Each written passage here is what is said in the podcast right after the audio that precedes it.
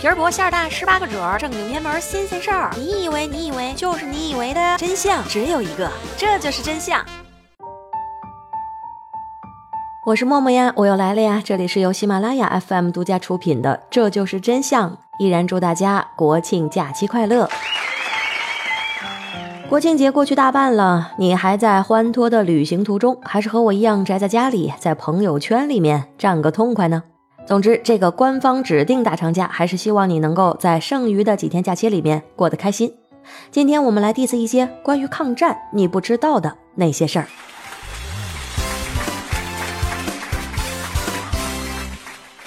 你知道吗？抗日战争其实并不是中国第一次抗日，历史上中国一共有过四次抗日战争，最早可以追溯到唐朝初年。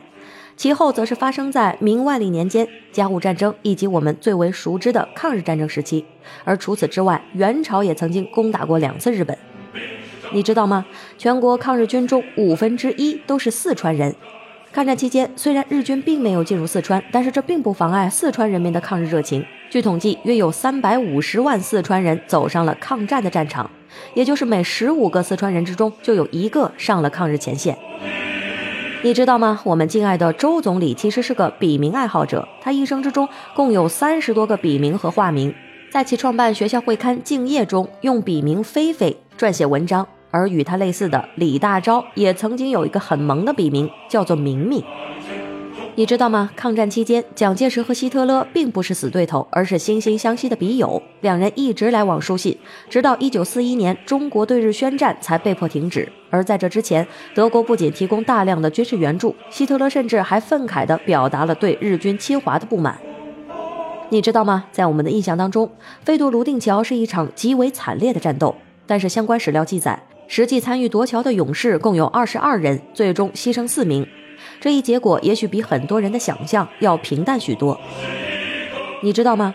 抗日战争时期，并非所有的日本人都是鬼子。一名叫做日川英男的日本人因抗日英勇牺牲，从而被列入了民政部门第一批公布的抗日战争三百名英烈名录。你知道吗？据日本陆海军典一九五六年的调查，共有近五十四万日军在中日战争中死亡，而这一数字仅占二战期间日本战死数的百分之二十二。基本上横店两到三天就能把这些鬼子给消灭完毕。据不完全统计，横店影视城是世界上杀日本鬼子最多的地方，仅二零一二年就有四十八个剧组在横店拍摄抗日剧，三十万群演之中有百分之六十的人演过鬼子。一个人一天甚至要死八次，全年消灭的鬼子数以亿计。你知道吗？史上第一部抗日神剧并非国产，而是一部好莱坞电影。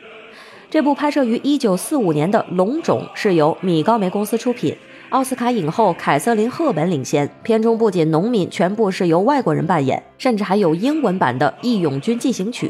而此片最终也获得了两项奥斯卡提名。如今后现代魔幻风格的抗日剧一再刷新国人的三观，日本的年轻人非但对抗日剧并不排斥，甚至还挺喜欢看，其中不乏一些很魔幻的评论。这要是在日本播出，会超人气的，太有趣了！我喜欢这类 B 级片，中国人真是生活在魔幻之中呢。今天的生活来之不易，十一假期好好珍惜。今天就到这里，爱你们哟，嗯。